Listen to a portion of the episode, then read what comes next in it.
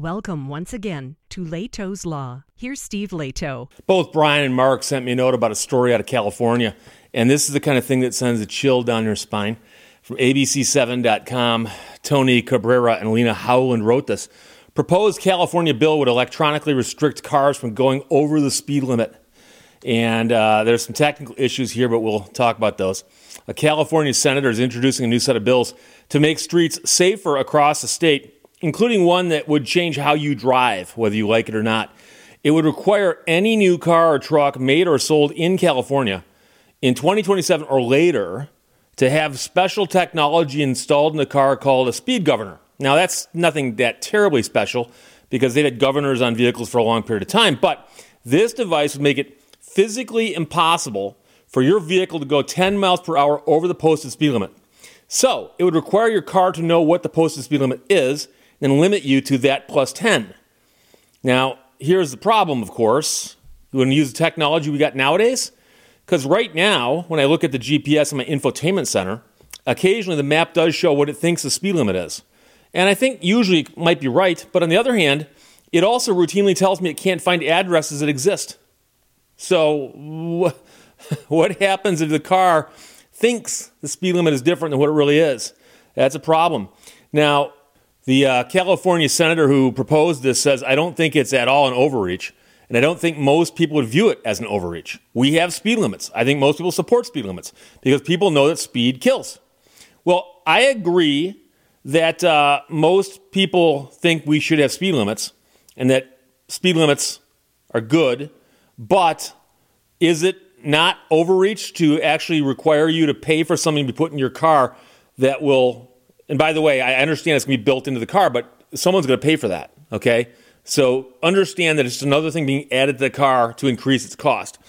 Another part of the measure would require large trucks to install side guards to prevent pedestrians, cyclists, or other vehicles from getting sucked underneath the truck during a crash. now, I'm only laughing because getting sucked underneath the truck during a crash implies that that's a massive force we need to fight um, and I do understand what they're getting at here. But to put side guards in place there, um, if they were actually designed to prevent the sucking underneath, uh, I'm not sure how expensive that would be. But of course, you could probably put some kind of guardrails there to keep things from going underneath. But again, the uh, senator says the bills are common sense actions to protect public safety. Uh, I have one or two truck drivers in my audience. Guys, weigh in on that, and gals too. And by the way, I don't just correct myself, be politically correct. There are women truck drivers in my audience, and I didn't want to leave them out. So the senator continued by saying, I think if you ask anyone, do people need to be driving more than 10 miles an hour over the speed limit, assuming you're not an emergency vehicle, which are exempt from the bill? I think most people would say no. I don't want people driving more than 10 miles per hour over the speed limit in my neighborhood. And, and I tend to agree with that. I do tend to agree with that. Uh, but is this the correct response to that? I don't know. A woman whose mother was permanently injured while crossing the street in San Francisco says she supports the change. It's hard to stand here where she suffered, where everything changed in an instant. All she was doing was crossing the street. So, was the woman hit by somebody speeding or by somebody disregarding like the crosswalk? Uh, it doesn't say here. Dangerous speeding destroys lives. Speed is the number one cause of severe and fatal crashes in San Francisco and in California. And dangerous speeding is on the rise. Vehicles are bigger and more powerful every day. Pedestrians become innocent carnage and collateral damage. Meanwhile, his second bill would require Caltrans to make upgrades to crosswalks, bike lanes, and curb extensions on state owned roads to protect pedestrians, cyclists, and those who rely on public transit. A similar bill was vetoed by the governor back in 2019 in order to give Caltrans a chance to do this work on its own. But five years later, the senator says that he still hasn't seen much progress. The bills introduced this week are expected to go to a committee sometime in the spring. California, as you probably know, does already have some uh, special rules for cars uh, they've had smog issues for years where a car would be built for the California market with special smog controls that the other 49 states didn't require. And uh, those are the bane of a lot of people would talk about, well, I saw this car for sale, but it was a California car. which is good on the one hand because it might not have been driven in the salt and snow of the Midwest, but on the other hand, it may have had a smogged out engine that didn't perform as well. However, they require these governors be placed on cars uh, in California, whether they're being sold there or made there, because uh, I believe there are some cars made in California, uh, that that might pretty much cause the car companies to say, ah, screw it, let's put them on all the cars. But the other question I have, and this is a serious one, is technically speaking, do they have the technology to do this so that it's accurate? I don't want to be driving down the road one day and also to have my car just drop my speed to match some new speed limit that it thinks is there. And so that's a problem. I don't know if the technology is there. And I do know, like I said, I've seen on some mapping software where it shows you what it thinks the speed limit is. And I've never double checked that, but I know, like I said, that the mapping software already contains all kinds of mistakes. Uh, I saw an article today about uh, a mapping program that was sending people not just down a sidewalk, but down some stairs that were designed for pedestrians in their cars. Um, and so, you know, mistakes can be made. And that would be my biggest concern is that you're driving along one day and the thing thinks you're in a slower speed limit than you really are. Um, and so there'll probably be some issues with that. But really, the bigger problem I have is I, I understand the concept that, yeah, people speeding cause problems. I understand that. But there are also all kinds of other things that cause problems too. And I don't know that this is necessarily at the top of the list that things of things that should be addressed by technological changes. Um, I'm sure you've heard that they are talking about, for instance, putting in all kinds of stuff regarding whether or not you're drunk or whether or not you're drowsy behind the wheel. And again, those are potentially federal mandates coming down the pike, as we say. And uh, I'm not sure about those either. Uh, so, you know, I do think there's a problem on the roadways of America, largely based on bad drivers. Bad drivers. And I see bad driving all the time. I'm sure you do too. And I think that bad driving uh, has become a bit more of a problem in most recent years.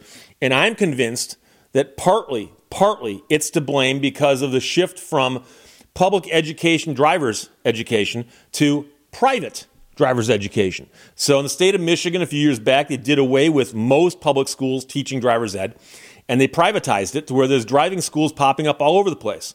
And I've known people whose children have gone through those programs.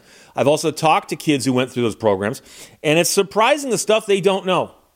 Now, I can only compare it to the driver's ed that I took that was in the Birmingham public school system in Birmingham, Michigan, and it was offered by the Birmingham Board of Education.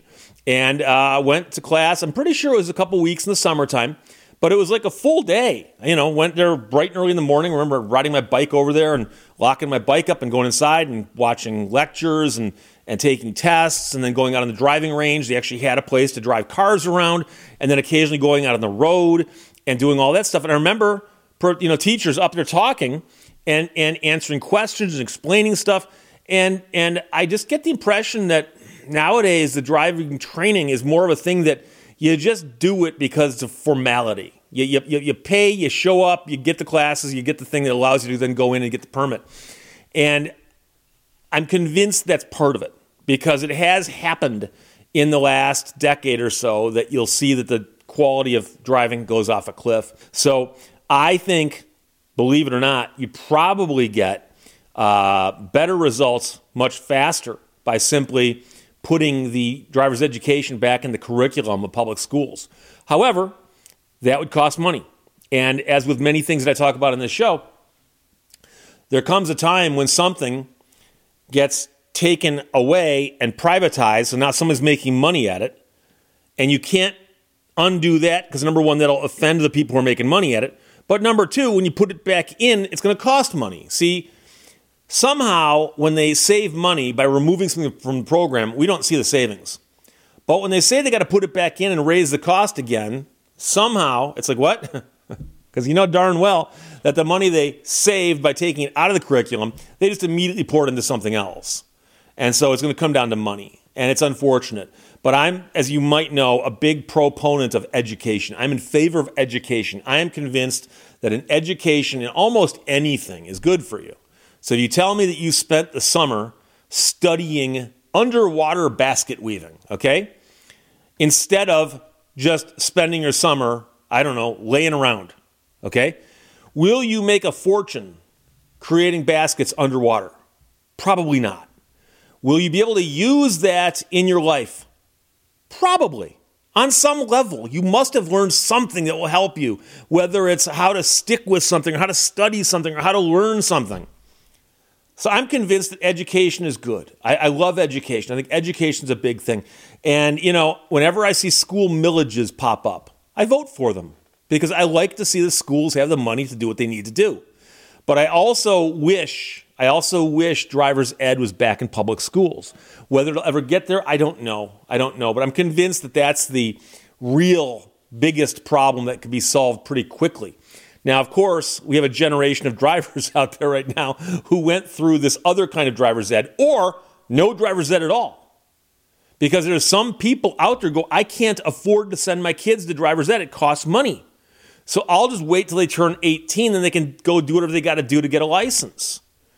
And so if there are people out there not getting driver's ed because they can't afford it, it's time to start looking at whether that's something we should be teaching kids. And you know, I don't want to be the old guy shaking his fist at clouds, but on this one I kind of am because I'm convinced that while education is good, and I do agree that like history should be taught and government should be taught and languages should be taught to those who want to learn them.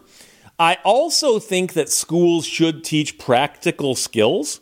I think there should be a math segment somewhere along the line about how to balance a checkbook. Now, whether or not anybody's actually physically doing the checkbook register by hand anymore, that, that's not important. The concept of how a checkbook works and how to balances and so on. That idea is, I think, important. And there's other life skills that they should be teaching somewhere in there, you know? And so I think that driver's ed would be one of the things that they should add back in to the schools. But again, that's just my opinion. Will they do it? Probably not. So I got to thank Brian and Mark who both sent this to me. I was literally about to record a different video, and I got this from both Brian and Mark in five minutes within each five minutes of each other. And I recorded this, and Brian actually said, Steve, I hope I'm not one of the hundred people who send this to you. No, Brian, you were second. You were second.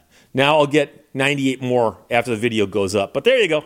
so right now, it's a California senator who is proposing a new set of bills that would require vehicles sold or manufactured in California starting in 2027 to have speed limiters or governors installed on them that would make the car physically incapable of going more than 10 miles per hour over the speed limit. And the biggest question I have is, besides the fact it's going to cost money and raise the price of vehicles, is how is the car going to know precisely what the speed limit is where it is with the current infrastructure? And if you're going to base it off of a mapping software, uh, I doubt it's going to be as accurate as it needs to be, but that could just be me being pessimistic. There you go. Questions or comments, put them below. Let's talk to you later. Bye bye.